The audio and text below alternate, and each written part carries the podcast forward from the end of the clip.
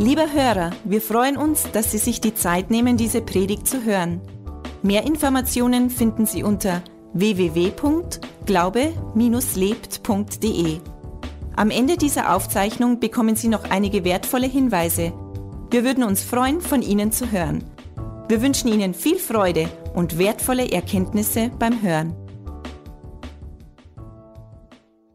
Den Special Guest, unseren Vorstand, einen unserer Vorstände, Konrad. Ich darf dich nach vorne bitten und wir freuen uns, was du uns heute zu sagen hast. Oh. Das tun wir noch weg.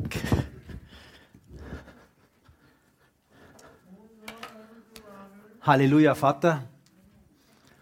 Danke, dass dein lebendiges Wort heute da ist. Danke, dass dein Wort heute wirksam ist, dass es Leben spendet, dass es uns auferbaut, dass es uns ermahnt, dass es uns zurechtweist, dass es schärfer ist wie ein zweischneidiges Schwert.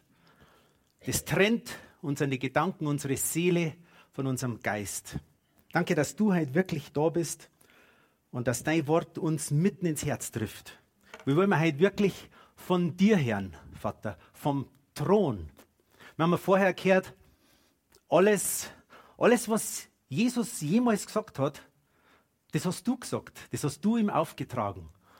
Und wenn wir von deinem Wort hören, dann können wir uns verlassen drauf, dass von dir ist, dass es pur ist, dass es real ist, dass es lebendig ist. Danke dafür in Jesu Namen. Ja, schön, dass du heute da bist. Ich freue mich, dass ich heute wieder mal euch das Wort weitergeben darf. Wir haben ja jetzt eine Predigtserien gehabt noch und nöcher heilt Gott heute noch haben wir gehabt. Und ich konnte sagen, die Predigtserie heilt, Heilung, Haus der Heilung ist vorbei. Aber ich konnte versprechen, Gott heilt auch heute noch. Er ist dasselbe gestern, heute und in Ewigkeit. Und wir, haben, wir stehen mal kurz vor dem Osterfest. Da haben wir wieder eine Serie. Da geht es um die Auferstehung Jesu Christi, was er am Kreuz für uns da hat. Wir haben heute schon äh, im Abendmahl so viel gehört, was da kurz passiert ist. Und wie ich mir auf die Predigt schon vor Wochen so haben wir so Gedanken gemacht, denke mir, hey, was ist eigentlich an dem Tag? Die Heilungsserie ist vorbei und die Osterserie hat noch nicht angefangen. Was soll denn, was soll denn ich jetzt da gerade so predigen? Und, aber wir sind mal in einer Serie, in einer dauerhaften Serie, weil das Wort ist immer lebendig. Das Wort ist immer da. Die Liebe Gottes ist immer da. Das ist ein Dauerbrenner. Das ist eine Serie, äh, die, die wir immer genießen können. Aber in welcher Zeit sind wir momentan? Vor Ostern, was ist das? Sagen wir in Bayern? Fastenzeit ist. Genau. Und ich habe ein bisschen geschaut, was im Internet, was so Fastenzeit bedeutet. Und da heißt es, vorösterliche Bußzeit auf wichtigstes Fest der Christenheit, das Fest der Auferstehung Jesu. Jesu, Christi, Jesi, Jesu, Jesu Christi. Es ist die Zeit der Umkehr und es ist die Zeit der Buße. Und es soll erinnern an das 40-tägige Fasten von Jesu, auch in der Wüste, bevor er seinen öffentlichen Dienst begonnen hat. Und im Internet steht noch, was ist die Bedeutung von Fasten? Fastenzeit. Fastenzeit ist einerseits geprägt durch Verzicht. Das Fasten. Also, jetzt gehen wir schauen, auf was gehen wir alles verzichten? Alkohol, Essen, Schokolade, Schokolade Fernsehschau, Internet und so weiter. Also es ist auf Smartphone, auf äh, Netflix, was auch immer gibt. Also wir können verzichten, aber da kommt eine ganz interessante Geschichte, oder Süßigkeiten kannst du auch verzichten. Andererseits ist jeder Christ aufgerufen, sich von Dingen und Zwängen zu befreien, die das Christenleben beeinträchtigen oder von wichtigen Dingen im Leben abhalten. Und es gibt Sachen, da sollen wir uns in der Fastenzeit erinnern, was uns von den wichtigsten Dingen abhält. Das ist die Zeit. Vor zwei Wochen habe ich da vorne eine Geschichte erzählt von mir, was Gott in meinem Leben da hat, äh, wie er mich aus Depression befreit hat, schon vor vielen, vielen Jahren. Und wie ich das so erzählt habe, dann habe ich mir so gedacht, Mensch, was habe ich in der Zeit für einen Schmerz gehabt? Was habe ich da für eine Traurigkeit gehabt? Was habe ich da für eine Auswegslosigkeit gehabt? Und ja, vor drei Wochen habe ich wieder so einen Punkt gehabt, da wo ich einen, so einen Schmerz gehabt habe in meinem Leben. Einige erinnern, wissen es, ich habe meinen Hund verloren. Einen vierjährigen Hund, der ist vor ein Auto gelaufen und ist gestorben. Und dieser Hund, unser Buddy, das war der Mittelpunkt der Familie. Und da hat es mir was aus dem Herz rausgerissen. Du wirst jetzt sagen, ich habe keinen Hund, ich kann mir es nicht vorstellen. Diejenigen, die wo ein Viech haben, die können sich es vorstellen. Ich hätte es mir vorher auch nicht vorstellen können. Aber es war so, eine, so ein schlimmes Wochenende, so eine schlimme Zeit, wie ganz, ganz, ganz, ganz selten in meinem Leben. Und wir haben, ich habe tagelang nur geheult und ich habe wirklich ein, ganz was Großes verloren. Aber ich habe einen riesen Schmerz gehabt. Und ich habe mir dort mal gedacht, Mensch, der Schmerz ist da, wie kriege ich den aus mir wieder raus? Wie, wie geht das wieder? Ja, ich weiß, Zeit heilt die Wunden. Es ist auch für mich gebetet worden äh, und ich habe im Wort gegraben. Und ich möchte mit euch eine Schriftstelle, das gehört eigentlich noch gar nicht zur Predigt, das ist die Einleitung. Aber ich möchte es mit euch teilen, um das, dass das euch ermutigt. Und es steht im 1. Samuel Kapitel 30, Vers 4. Der David der David hat mit den Amalekiter zum Tor gehabt. Und diese Amalekiter, wie er mit seinem Heer unterwegs war, haben diese Amalekiter bei ihm daheim in seiner Heimat die ganzen Frauen geraubt, die Kinder geraubt, alles entführt und alles, was er gehört hat, das war weg. Und wie es heimgekommen sind, er mit seiner Truppe, haben sie einen großen Schmerz gehabt. Und im weiß nicht, im, im Vers 4 heißt es, das hat ihnen so weh da, da schrien sie vor Schmerz laut auf und weinten, bis sie völlig erschöpft waren. In anderen Übersetzung heißt es, bis sie keine Kraft mehr hatten zu weinen. Und ehrlich, mir ist da auch so gegangen, ich habe sowas von, sowas von geheult.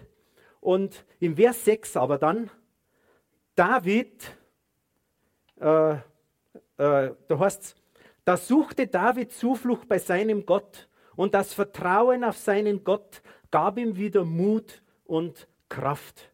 Andere Übersetzung heißt, und David stärkte sich im Herrn. Und ich muss gestehen, ja, ich habe einige Schriftstellen in der Zeit gekriegt, so, die Freude am Herrn ist meine Kraft. Aber man denkt, Herrgott, wie soll denn mit den jetzt wirklich frei? Weil mir geht es einfach miserabel das, die, mein Hund ist nicht mehr da. Den kann mir keiner mehr bringen. Du wirst jetzt sagen, ja, mein, wir, haben schon, wir haben schon Menschen verloren. Ja, versteht es mich, ich, möchte, ich will das nicht jetzt unterscheiden, was ist schlimm, einen Hund zu verlieren oder einen Menschen zu verlieren. Ich will euch nur verdeutlichen, ich habe einfach einen riesen Schmerz gehabt. Und es gibt eine Möglichkeit, diesen Schmerz wieder loszubringen. Aber dieses Wort Schmerz, das hat mich zu einer anderen Schriftstelle in dieser Zeit geführt. Und diese Schriftstelle möchte ich heute mit euch teilen. Um die geht es halt.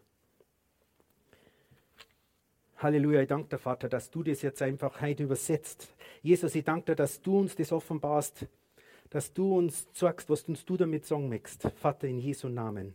Amen. Steht im Lukas Kapitel 16. Ich werde es mache ich normalerweise nicht, aber ich werde diese Schriftstelle in einem durchlesen und äh, wir werden dann noch ein paar Dinge näher besprechen. Lukas Kapitel 16, Vers 19 bis 31. Es war ein reicher Mann, der kleidete sich in Purpur und kostbares Leinen und lebte alle Tage herrlich und in Freuden. Es war aber ein Armer mit Namen Lazarus. Der lag vor seiner Tür voll von Geschwüren und begehrte, sich zu sättigen mit dem, was von des reiches Tisches fiel. Dazu kamen auch die Hunde und leckten seine Geschwüre. Es begab sich aber, dass der Arme starb und er wurde von den Engeln getragen in Abrahams Schoß. Der Reiche aber starb auch und wurde begraben. Als er nun in der Hölle war, hob er seine Augen auf in seiner Qual und sah Abraham von ferne und Lazarus in seinem Schoß. Und er rief, Vater Abraham, erbarme dich mein und sende Lazarus, damit er die Spitze seines Fingers in Wasser tauche und mir die Zunge kühle, denn ich leide Pein in diesen Flammen. Abraham aber sprach, Gedenke, Sohn, dass du dein Gutes empfangen hast in deinem Leben. Lazarus dagegen hat Böses empfangen Nun wird er hier getröstet und du wirst gepeinigt.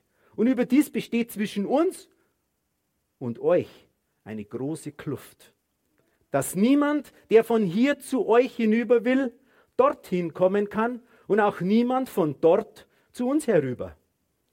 Da sprach er, so bitte ich dich, Vater, dass du ihn senden, dass du ihn sendest in meines Vaters Haus, denn ich habe noch fünf Brüder, die soll er warnen, damit sie nicht auch kommen an diesen Ort der Qual. Abraham sprach, sie haben Mose und die Propheten, die sollen sie hören. Er aber sprach, Nein, Vater Abraham, sondern wenn einer von den Toten zu ihnen ginge, so würden sie Buße tun.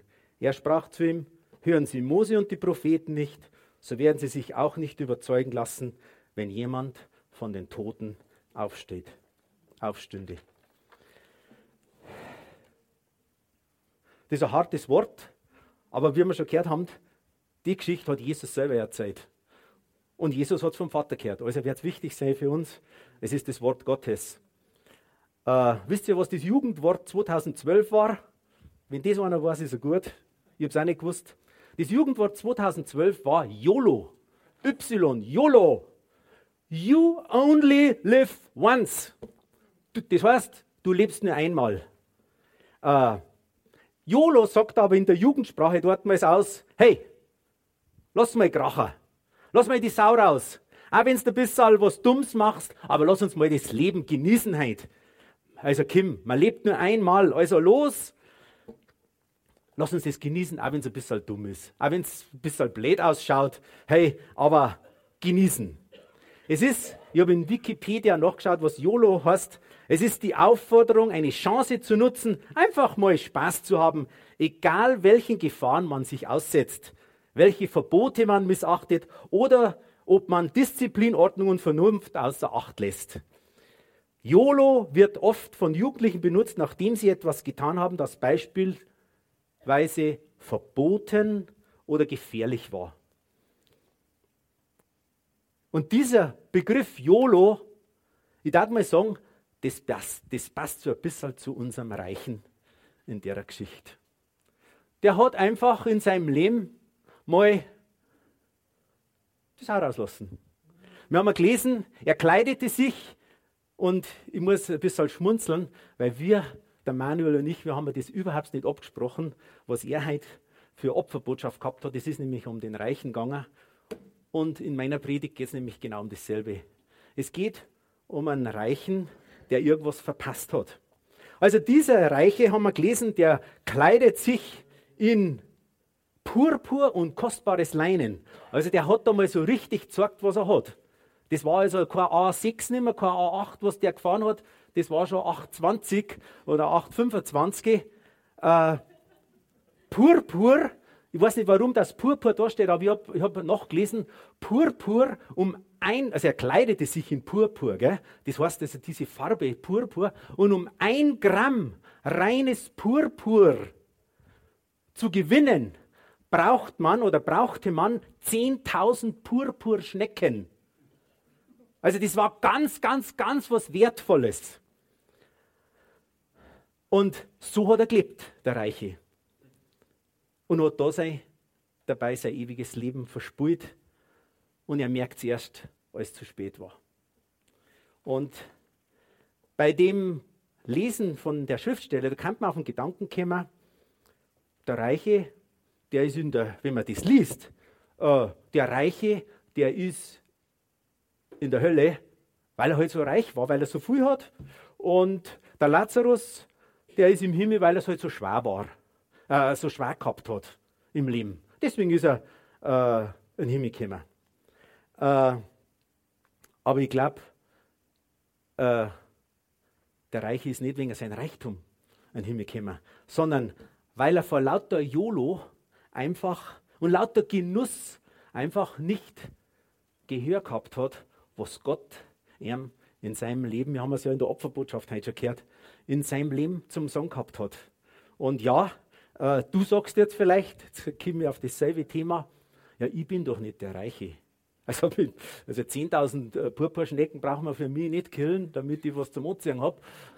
Oder noch mehr, Nein, ich bin's nicht. Äh, weißt, wir sind in einer reichen Gesellschaft. Wir sind so reich, ihr wisst es gar nicht.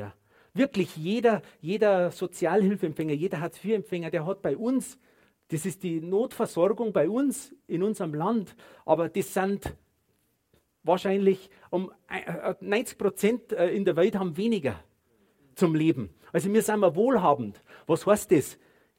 Müssen wir schlechtes Gewissen haben deswegen, dass wir in einem reichen Land leben? Nein, überhaupt nicht. In der Bibel war es auch so, da hat es so viele Reiche äh, gegeben, da hat es einen Salomo gegeben, da hat es einen David gegeben, äh, wir haben es alle kosten, die Reichen, äh, einen Abraham hat es gegeben, die sind alle reich gewesen. Also der Reichtum macht es nicht, sondern diese YOLO-Einstellung macht diese, diese Einstellung, hey, wir haben, wir haben keinen, keinen Sinn mehr, kein, äh, kein, kein, nichts mehr übrig für Gott. Diese Gefahr, in der schweben wir alle da erinnert. Und da müssen wir schauen. Da haben wir in der Fastenzeit. Und da müssen wir schauen, dass wir wieder Entscheidungen treffen in unserem Leben, wo wir solche Beziehungskiller mit Gott raushauen. Es ist die Zeit äh, der Umkehr. Und in Matthäus Kapitel 22, Vers 3 heißt es nämlich, und das hat er verpasst, der Reiche. Du sollst den Herrn, deinen Gott, lieben von ganzem Herzen, von ganzer Seele und von ganzem Gemüt. Dies ist das höchste und größte Gebot. Das andere aber ist dem gleich, du sollst deinen Nächsten lieben wie dich selbst. Und alle zwei Sachen hat der Reiche verpasst. Er hat Gott einen guten Mose lassen und er hat auch für den Armen, der wo vor seinem Haus war, für den Bettler, da hat er nichts übrig gehabt. Äh, weil, wenn er was übrig gehabt hätte, dann hätte, war, das, war das drin gestanden. Aber es heißt nicht, dass er ihm was zum Essen gegeben hat, sondern der Lazarus, der begehrte, er wollte was vom Tisch haben. Er hat gewartet draußen, bis irgendwo ein paar Brocken runterfallen. Aber übergehabt hat er nichts dafür. Und ja, dieser Unglauben, dieses Ego, das, das ist das, was, dem, äh, was diesem reichen Mann zum Verhängnis geworden ist. Weißt, wie leben wir oft? Ich, ich, ich bin wichtig. Ich bin mein, alles, was, was, ich, was ich an Vermögen habe, alles, was ich an Zeit habe. Und was sagt jetzt diese Lazarus-Geschichte über die Hölle? Ich weiß, äh, es ist nicht angenehm, über Hölle zu reden, aber es muss sein. Wir müssen es wissen. Äh, weil ich will nicht, ich will keinen Menschen, dem, der wo mir über den Weg läuft, will ich, und vor allem nicht mein ganzes Haus, will ich nicht, dass, ich, dass, dass der so endet, wie es da beschrieben ist. Dieser Schmerz, also dieser Schmerz, den ich da vor drei Wochen empfunden habe, das habe ich da so reinprojiziert. Das ist ein ewiger Schmerz. Das ist ewig, ist ewig. Was ist die Ewigkeit? Wir können es nicht erfassen. Da hat doch mal einer gesagt, was ist die Ewigkeit? Ewigkeit, wenn du dir jetzt die Zugspitze vorstellst und ein Vogel fängt auf der Zugspitze drum zum, mit seinem Schnabel zum Wetzen an, dem größten Berg in Deutschland. Und wenn, er, und wenn der Vogel den ganzen Berg mit seinem Schnabel weggewetzt hat, dann ist gerade, dann hat die Ewigkeit gerade begonnen. Also es ist unvorstellbar. Aber trotzdem ist die Wahrheit, weil es da erinnert steht, es gibt einen Ort, wo wir, wo wir gelesen haben, da kommt einer zu dem anderen nicht mehr um. Das ist unüberwindbar. Und das ist ein Zustand, der ewig ist. Und wenn ich da solche Schmerzen habe, wie es da beschrieben ist, wie dieser Reiche, ich, ich möchte nicht da hin. Mir klangt schon der Schmerz, wo ich vor drei Wochen mit meinem Hund gehabt habe. Das klangt mir voll. Entschuldigung, wenn ich das immer wieder erwähne, aber ich möchte euch das verdeutlichen, wie wichtig das ist, dass niemand in diesen Zustand kommt, in diesen ewigen. Was sagt jetzt diese Geschichte? Hey, es ist selbstverständlich, dass der Mensch eigentlich da hinkommt. Das ist, der Reiche ist gestorben und dann ist er da drin aufgewacht. Es ist selbstverständlich, wenn er, wenn er nicht, was wir im Abendmahl gefeiert haben, wenn er nicht von Gott da rausgerissen worden ist, wenn er nicht Jesus Christus als seinen Retter und Erlöser angenommen hat, dann ist, dann ist das seit, seit Adam und Eva, das ist die ewige Bestimmung für den Menschen, dass er da hinkommt. Also der Reiche, äh, der, hat, der leidet entsetzlich, der hat großen Schmerz. Und was für ihn auch schlimm sein muss, hey, dieser Anblick, jetzt schaue ich da um mich und jetzt ist dieser dreckige Bettler da, dieser, den wo, die, die, hat wahrscheinlich immer schon genervt, wie der vor, sein, vor seiner schönen Veranda da umeinander gestrauchelt ist. Jetzt, ist, jetzt sitzt der da drüben. Und er sitzt in Abrahams Schoß, das ist bedeutend. Er sitzt zur Rechten des Vaters. Er, er hat den Ehrenplatz. Er hat einen Ehrenplatz. Äh, und ich muss da zuschauen. Und dann fangen da an, der Reiche. Er, er ist ja noch gewohnt von früher, da ein bisschen befehlen, ein bisschen umeinander kommandieren, wird er halt seine, seine ganzen Leute umeinander kommandiert. Jetzt sagt er doch, Mensch, hey, Abraham, schick doch mal diesen Lazarus da her. Schick ihn doch mal her. Äh, schon der kleinste Tropfen Wasser an einer Fingerspitze vom früher verachteten Lazarus. Das hätte ihm schon weitergeholfen in seinem Schmerz. Batsch, aber es ist ihm verwehrt geblieben. Nicht einmal das kriegt er noch. Was ist das, was ist das, was ist jetzt da dieses Quälendste? Äh, oder was ist die Erkenntnis jetzt von dem? Gott und ein Himmel, also für ihn jetzt aus der Sicht von dem Reichen, was ist für ihn diese Erkenntnis da in der Hölle? Gott und ein Himmel, den gibt es. Aber ich habe ihn verpasst. Ich bin getrennt davon und ich komme nicht mehr um mich und blöd, weil ich in meinem ganzen kurzen Leben nichts mit Gott zum tun haben wollte. Und die zweite Erkenntnis ist das, das ist endgültig, das ist für immer, das ist auf ewig. Da gibt es keinen, Zwischen, keinen Zwischenstopp mehr.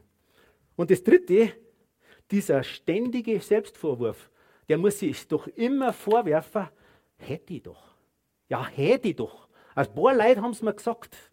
Ein paar Leute haben mir ja Zeit. Ich hab's doch gehört. Wir lesen im Alten Testament, ah, sorry, im Neuen Testament im Römer. Hey, ihr seid unentschuldbar. Weil bei uns da die Leute hören. Ja, die Leute hören von Jesus. Zumindest, wenn es ja nicht du sagst. Wenn es ja nicht du ein Zeugnis bist. Wenn es nicht du einen Lebensbericht gibst. Wenn es nicht du von Jesus erzählst. Also dieser Selbstvorwurf hätte doch.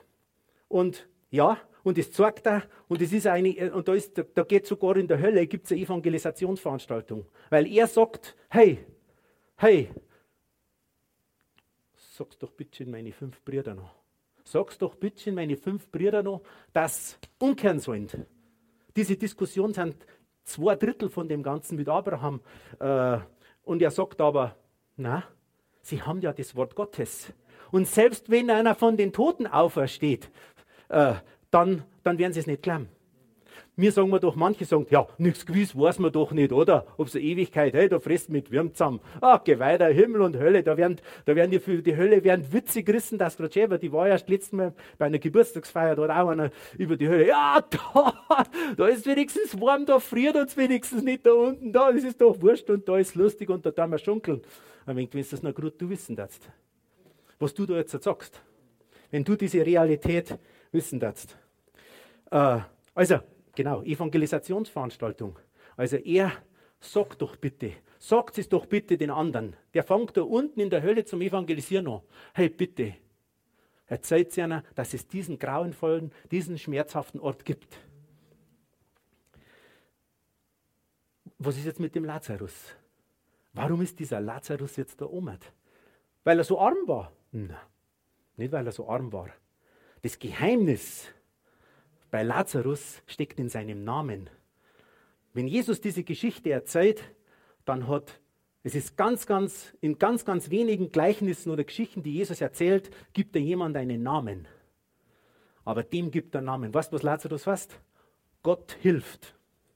Oder Gott hat geholfen. Gott hilft.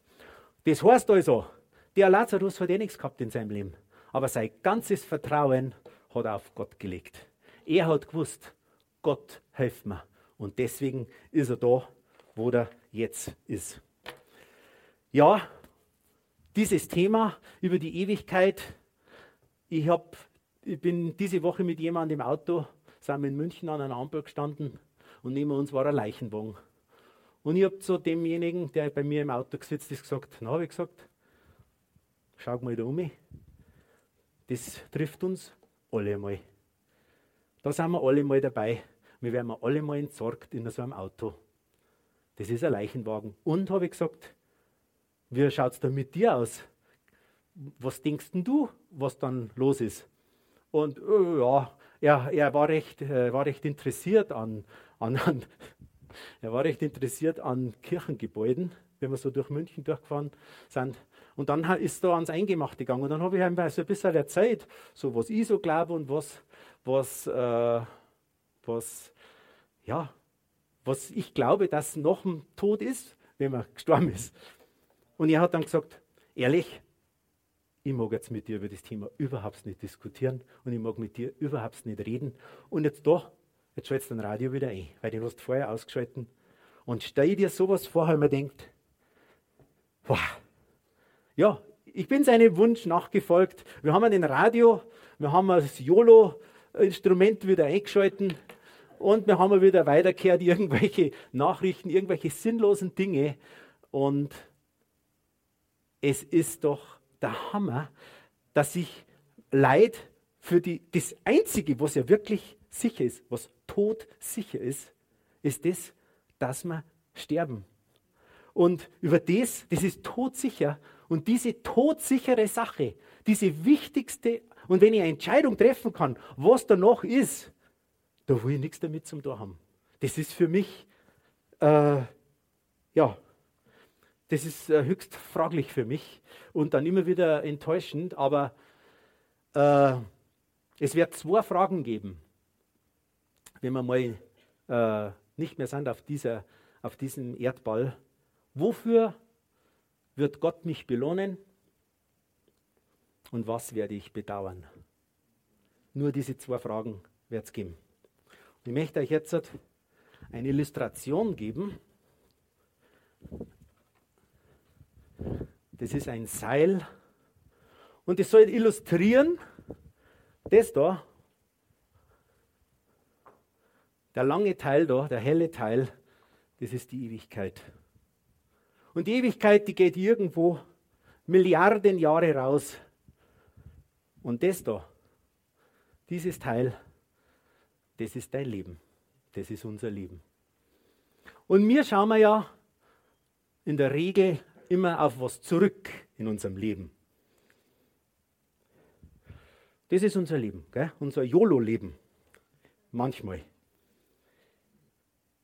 Erfahrungsgemäß sind wir so, das ist mein Leben, also da mache ich eine gute Ausbildung, damit ich da, damit ich da äh, meine Familie ernähren kann.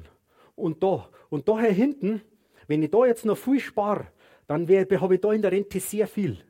Und wenn ich da in der Rente sehr viel habe, dann kann ich Dauercamper machen. Oder ich kann, ich kann, jeden, ich kann jeden Tag ins Schwimmbad gehen. Ich kann endlich mal, ich kann endlich eine Weltreise machen. Also unser Leben spielt sich, spielt sich da herin in diesem schwarzen Teil. Da, da spielt sich alles ab. Und wenn ich das mache, dann hat das Einfluss auf das und hat das auf, äh, äh, auf das Leben hier. Aber da ist vorbei. Fragen wir uns, und jetzt geht es um unsere Perspektive. Was haben wir für eine Perspektive? Ist unsere Perspektive auf dieses kurze Teil gerichtet oder ist unsere Perspektive auf die Ewigkeit gerichtet? Und wenn ich da, wir fragen uns nicht, was, wenn ich, wenn ich da hier eine Entscheidung treffe, was hat das für Auswirkungen? Da, da, da, da, da, da. Was hat das für Auswirkungen? Wir haben es heute in der Opferbotschaft gehört. Was hat das für Auswirkungen? Was wir hier für Entscheidungen treffen? Für andere Menschen. Und die Bibel wird oft als Spiegel bezeichnet. Wenn man in einen Spiegel reinschaut, also ich habe jetzt den Spiegel nicht mitgenommen, im Auto habe ich ihn da draußen. Also wenn ich in einen Spiegel reinschaue, mir mit unserem Leben, wenn ich vor dem Spiegel stehe und ich hebe meine rechte Hand, dann ist es im Spiegel genau seitenverkehrt. Wenn ich das hier hebe, ist es da im Spiegel ganz genau seitenverkehrt. Die Bibel ist ein Spiegel. Wir in unserem Leben haben Ansichten, aber wenn wir in den Spiegel, in das Wort Gottes schauen, dann ist es genau umgekehrt. Und wir haben es heute gehört. Was hat das für Auswirkungen? Und ich möchte mit dir in ein paar Pers Perspektiven noch gehen, wo es um die Frage geht, Kriege ich Belohnung in der Ewigkeit oder werde ich es bedauern? Und das Erste, wir haben es eigentlich, ich brauche es eigentlich gar nicht mehr ausführen, weil wir haben es schon so ausführlich gehabt heute, aber was du das am allerersten merkst, ob du eine Ewigkeitsperspektive hast, das ist mit Money. Das ist mit dem Geld. Eins kann ich dir sagen, du nimmst nichts mit. Du lässt alles da. Jeden Purpurmantel, der bleibt im Schrank hängen. Vielleicht, vielleicht kann man noch anziehen, wenn wir beerdigt werden oder verbrannt werden. Aber wir lassen alles da. Und im, in der Perspektive des, des Wortes Gottes, da hören wir es ja oft und jeden Sonntag hören wir es, was Gott eigentlich äh, zu sagen hat, was wir mit unseren Finanzen zum, zum da haben. Was, was, ist, was unsere Finanzen ermöglichen. Dass Menschen in die Ewigkeit, das, was, was, wir hier, was wir hier geben, was wir ins Reich Gottes geben, was das für Auswirkungen hat. Dass Menschen nicht, nicht, nicht an diesen Ort der Qual kommen. Das muss uns mal bewusst sein. Und bei dem Reichen, also welche Entscheidungen trifft man mir hier, damit es Auswirkungen hier in die Ewigkeit hat? Was hat da der Reiche in seiner Zeit gemacht? Der war nur da daheim. Der hat das gar nicht gewusst da hinten. Also, lasst uns bewusst sein, diese Entscheidungen in dem Leben haben Riesenauswirkungen für dich und für andere wie wir es von Pastor Robert vor ein paar Wochen gehört haben, Heilung ist für uns selber, aber wir können auch beten und bitten für andere für Heilung. Und das ist da genauso. Wir können geben für, damit wir ein Leben haben, ein gutes, und dass andere ein gutes Leben haben. Was heißt in der Schrift? Wo dein Schatz ist, da ist dein Herz. Was ist das nächste? wo du siehst, wo du eine Ewigkeitsperspektive hast, das ist deine Zeit. Was machst du mit deiner Zeit? Die Schrift sagt, wenn ich wieder in den Spiegel reinschaue, hey, du sollst die Zeit auskaufen. Nutz die Zeit, denn die Tage sind böse. Weißt, wenn wir in Netflix, sag jetzt nochmal, oder wenn wir diese äh, Games of Thrones und Serien und Never Ending 150 Serien anschauen und das kann aber auch äh, die Pilcher sein oder was auch immer. Sogar daheim ist daheim kann es sein. Es kann sein, dass es wichtigere Dinge gibt, weil es hat Auswirkungen. Und wenn wir uns, wenn wir uns, äh, äh, über uns uns im, im, in der Ewigkeit wirklich ärgern werden oder wundern werden, über verlorene, vertane, nutzlose Zeit, die wo keinen Nutzen gebracht hat. Was ist der nächste Punkt? Gaben, was du gekriegt hast, Talente. Was haben wir da für Ewigkeitsperspektive? Was tust du mit deinen Gaben und Talente? Ehrlich gesagt, du hast das alles geschenkt gekriegt. Das hast du alles von Gott geschenkt gekriegt. Da wird dich Gott nicht dafür belohnen. Er hat es dir geschenkt. Aber wird dich für das belohnen, wenn du ihm deine Gaben zurückschenkst wenn du sie richtig einsetzt im Reich Gottes.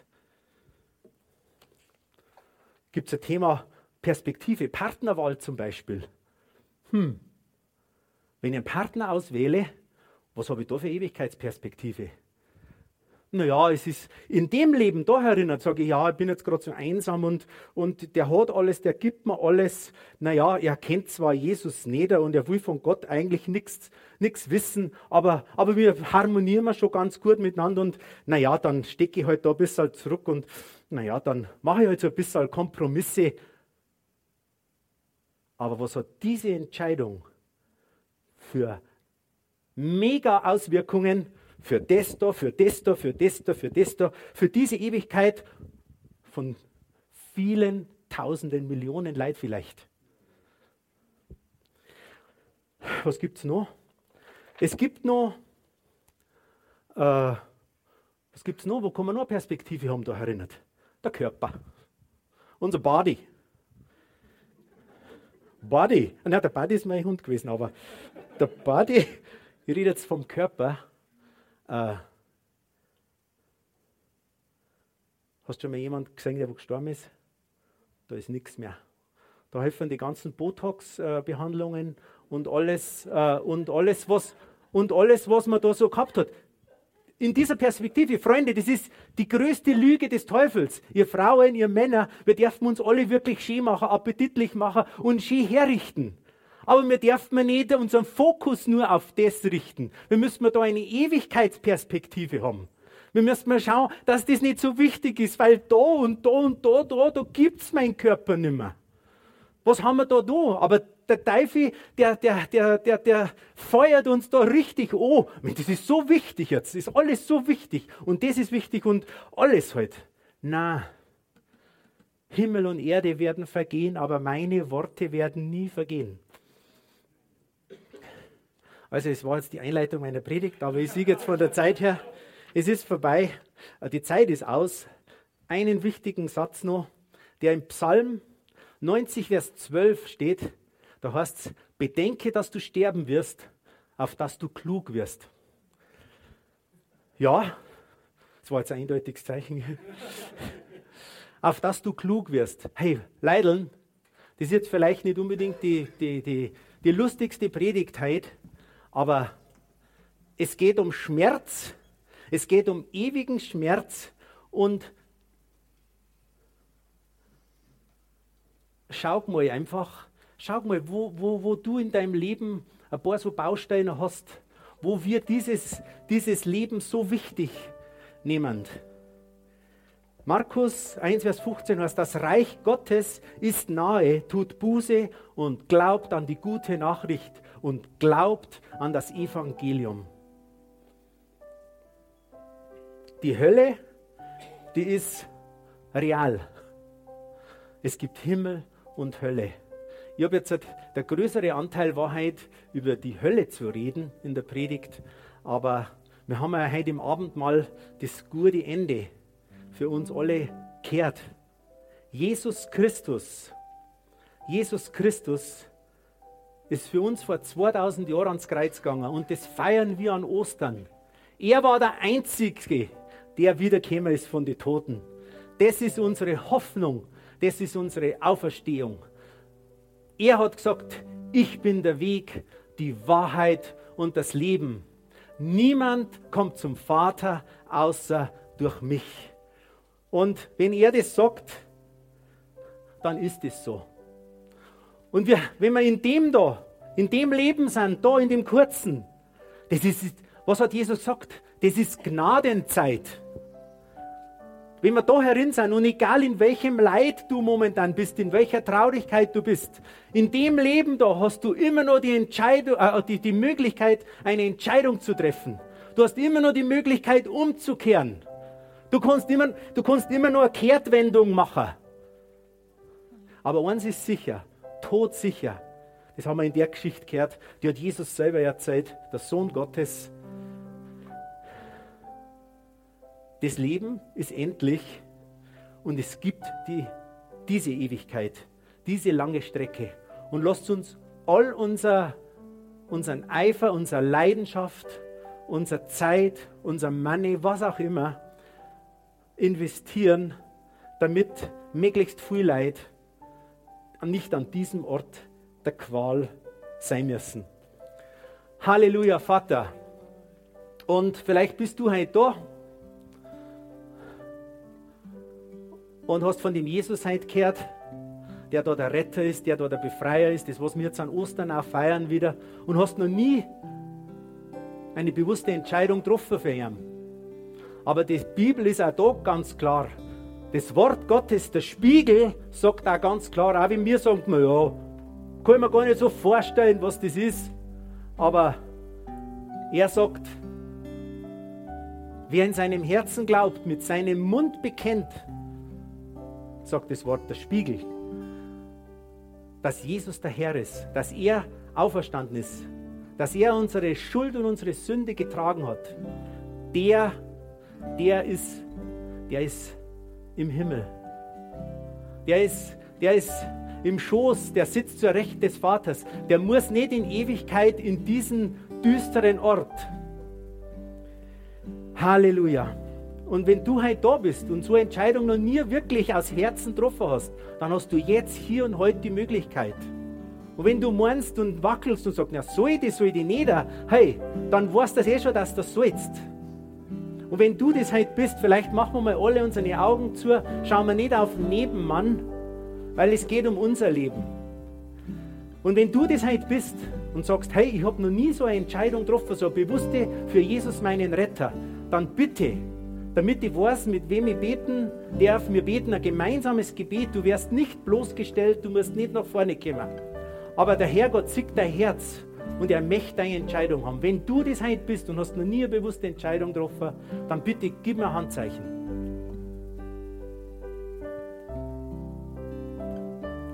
Halleluja. Danke, Vater. Danke, Vater.